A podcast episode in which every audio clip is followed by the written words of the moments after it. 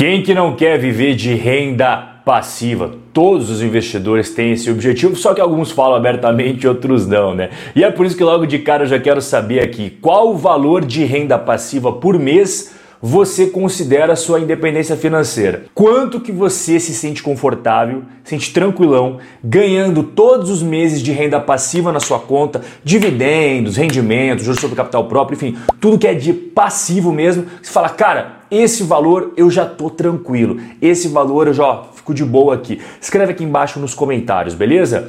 Primeira coisa que eu quero que vocês entendam aqui hoje é que nós temos a nossa vida divididas em três partes fase de construção, que é quando a rapaziada ou entra no exército, nas forças armadas, ou entra ali na universidade, faculdade fazendo ensino superior, ou o cara já entra de cara no mercado de trabalho, ou o cara tenta o empreendedorismo. Aquela fase ali que a gente sai dos 17 anos, sai do ensino médio e entra de fato na vida real. Né? Tem que ganhar dinheiro, tem que trabalhar, tem que ralar. Essa é a nossa fase de construção. E a fase de construção da rapaziada dura dos 18 mais ou menos até os 35. Porque a partir dos 35 começa a segunda fase da vida, que é a fase da consolidação. Então aí, cara, se você começou a trabalhar aos 18 ou 19, que é o meu caso, comecei a trabalhar com 18 anos, cara, você já começa a partir de certa idade ali, os 30 e pouquinho, você vê o resultado, começa a colher os frutos de você ter ralado lá atrás. E é nessa fase que o cara, ele geralmente começa a pensar um relacionamento sério, a partir dos 30 anos o cara pensa em casamento, quem gosta de casamento, o cara que tem o sonho de ser pai, né, ter um, dois, três, começa ali a ter filhos a partir dessa idade.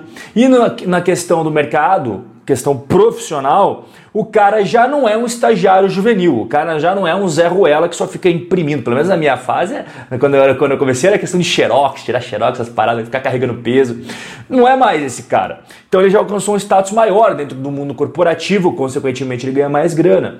E essa fase de consolidação é dos 35 até os 55, quando o cara ele já tá, né, ali no auge da carreira dele. E aí a gente vai para a terceira fase, que é a terceira fase é essa que está vendo na tela, a fase para você aproveitar. E aí é claro, tem, tem várias formas de você aproveitar a vida, né? Eu acho errado quem tenta impor para você uma certa forma. Então tem os caras que eles querem ser o tiozão da lancha, velho. O cara quer só curtir a vida solteiro, com um monte de novinha e tá tudo bem, e tá tudo bem. Tem outros que o cara sonha em ser pai, sonha em ser avô, tudo negócio da família, ter vários filhos, vários netos e tá tudo bem também. Cada um define o que, que acha melhor para sua vida. Mas para você aproveitar tudo isso, seja que a parte de cima você ser o tiozão da lancha curtindo a vida doidado, ou a parte de baixo, tem que ter grana, tem que ter dinheiro. Não importa qual você escolhe, tá? E aí eu coloquei aqui num quadradinho os prós e contras de cada fase. Então aqui nós temos a fase que eu expliquei para você de construção, a fase de consolidação e a fase para você aproveitar. Quais são os prós da nossa primeira fase, dos 18 aos 35? Você tem o tempo a teu favor, irmão. Você tem muito tempo pela frente. Então isso significa que você pode assumir mais risco. Você pode investir muito mais em renda variável, que vai ter várias caídas do mercado, altos e baixos, mas você tem o tempo pela frente para recuperar, beleza? E qual que é o contra? Você recebe pouco Cara, você, você ganha mal, tá? Eu já passei por essa. É ruim, é ruim. Rendimentos pequenos e patrimônio, patrimônio também pequeno, irmão. Não vem contar vantagem aqui que todo mundo é quebrado nessa, nessa fase aí, quando a gente está começando a vida. Depois vai melhorando. A fase de consolidação, você já atingiu o auge da sua carreira, salários maiores e rendimentos maiores. Ou seja, esses são os prós. Mas os contras é o que? Geralmente nessa fase, o cara, não os Robin Holders, mas a grande maioria, pega um monte de dívida para viver um padrão de vida que não é compatível com o que ele ganha. O cara acaba fazendo um financiamento de uma casa, de um apartamento, muito mais do que ele poderia de fato ficar tranquilo pagando. O cara não tá mais satisfeito com um carro de, sei lá, velho, um carro de 60 mil, o cara quer um carro agora de 200 mil, que ele tem que mostrar para todo mundo da empresa que ele pode, tem que. Você entendeu? É, isso acaba sendo uma armadilha muito comum que a galera entra nessa fase. E além disso, lembra que eu falei lá atrás? Geralmente ali a partir dos 30 o cara tem filhos. E aí, cara, quando o cara tem 35, 40, os filhos estão na escola, o filho tá lá, sei lá, sétima série, o filho tá na sexta série. Aí, se o cara vai para ensino privado, todo mês, né? Mensalidade, uniforme, é, material, comida da rapaziada, pô, aí tem o que gasta por fora ali, pô, diversão, videogame, viagem, tudo isso aumenta as despesas. O cara que é solteiro, ele não tem essa despesa. A partir do momento que o cara tem filhos, ele já passa a ter. todo mundo que tem filho sabe, sabe disso. Pode até escrever aí embaixo como é que é a situação. É exatamente assim. E tem muitas pessoas que também têm o fato de eles terem mais que um filho. Tem dois filhos, três filhos. Às vezes tem um filho com um casamento, não deu certo aquele casamento. Aí ele tem filhos num outro casamento. Então ele tem um filho lá, um filho aqui. E, e tudo isso custa, beleza? Então esse daí é uma coisa que tem que levar em consideração porque às vezes os caras acabam se perdendo nos gastos. Tem que tomar cuidado para não se perder na fase de consolidação. E aí vem a fase de aproveitar a vida 55 anos para frente, que você começa, não é que você se aposenta com 55, cara, você começa a aproveitar mais tudo aquilo que você acumulou e de repente começa a vir o tempo que você contribuiu para a sua aposentadoria pública, o INSS, todo mundo obrigado a recolher, não importa se você é seletista, autônomo, empresário, que recolhe pelo Prolabore, todo mundo tem que recolher. E uma hora você vai começar a receber isso de volta, espero. Espero. Mas aí você recebe INSS e também você recebe aposentadoria privada caso você tenha feito em conjunto com o seu patrimônio que você acumulou então tudo isso faz com que você tenha uma fase para aproveitar. E geralmente aí essa fase vai dos 55 até 80, que é a expectativa de vida. 85 está subindo cada vez mais, tá?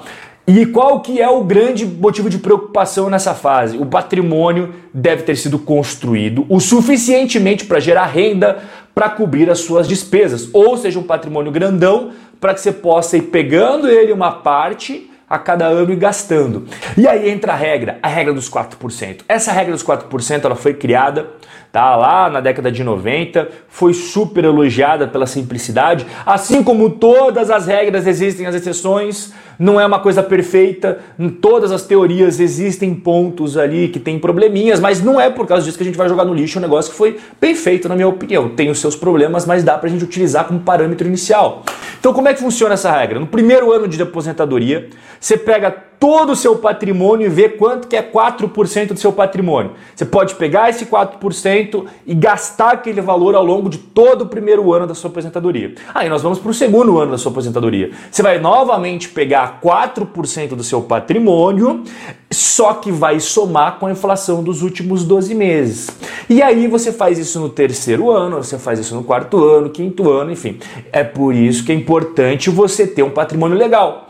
E não apenas você vai gastar o seu patrimônio, como também você vai receber a previdência, que eu falei agora há pouco, né? o INSS ou a previdência privada que você contribuiu ao longo de todo esse tempo, tá? Então, como é que ficaria na prática para você o nosso primeiro ano ah, de aposentadoria? Quanto você precisaria ter de patrimônio? Para ilustrar bem o exemplo aqui. Então, se você tem um milhão e meio, você ia receber aí, cara, mais ou menos 5 mil reais por receber, não, você poder torrar 5 mil reais por mês do seu patrimônio, beleza? Você tem 3 milhões e 700 mil, você pode torrar 12 mil por mês, tá legal.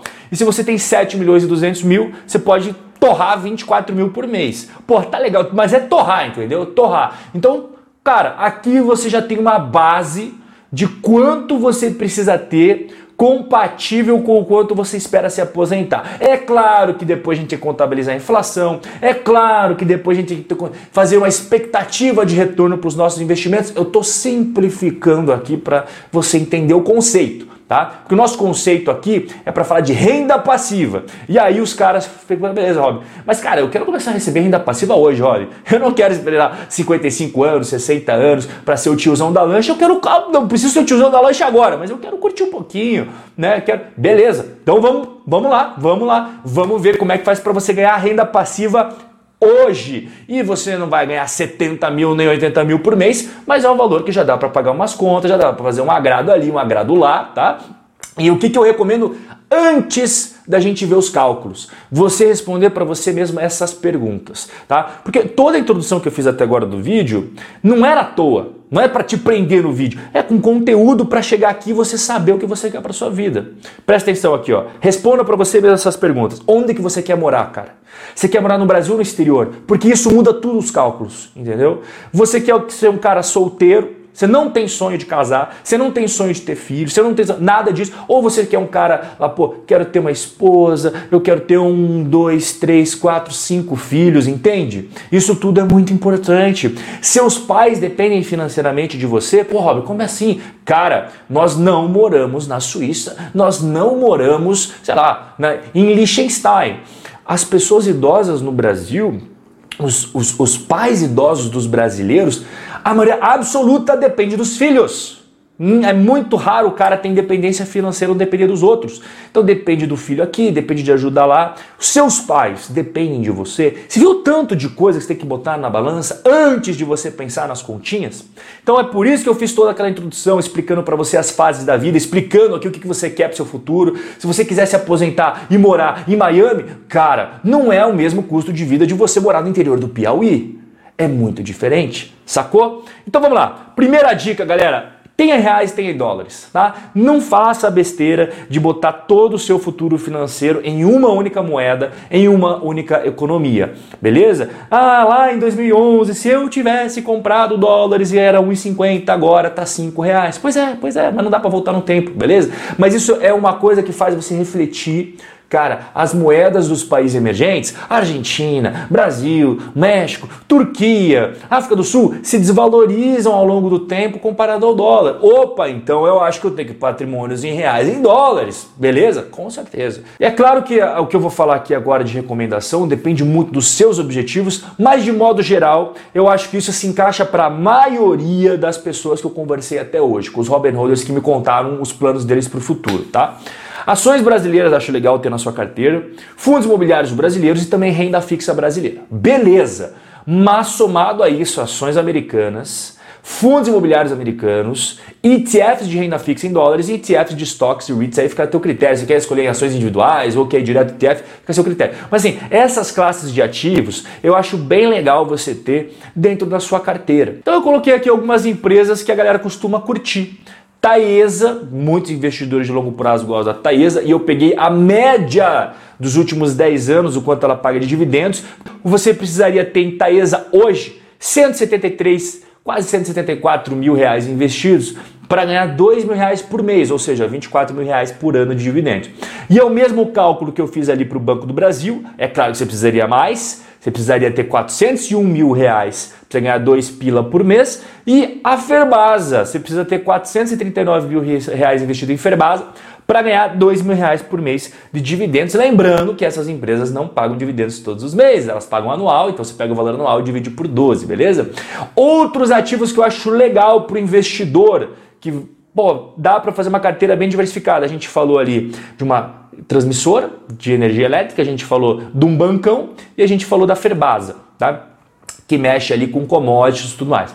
Além disso, temos a transmissora paulista, a Vale, a Vivo, a Tietê Brasil, a ES, a Brasil, que antes era a STET, Grendene, Porto Seguro e junto com isso tem a questão dos fundos imobiliários que eu acho legal também. Até separei aqui de três segmentos distintos: um de papel, um de fundo de fundos e um de galpões logísticos. E olha o dividend yield aí dos últimos 12 meses. E tudo que eu falei até agora aqui, cara, ele é algo que te dá rendimentos livres de impostos. Não sei até quando, depende do Paulo Guedes, mas até agora é livre de impostos.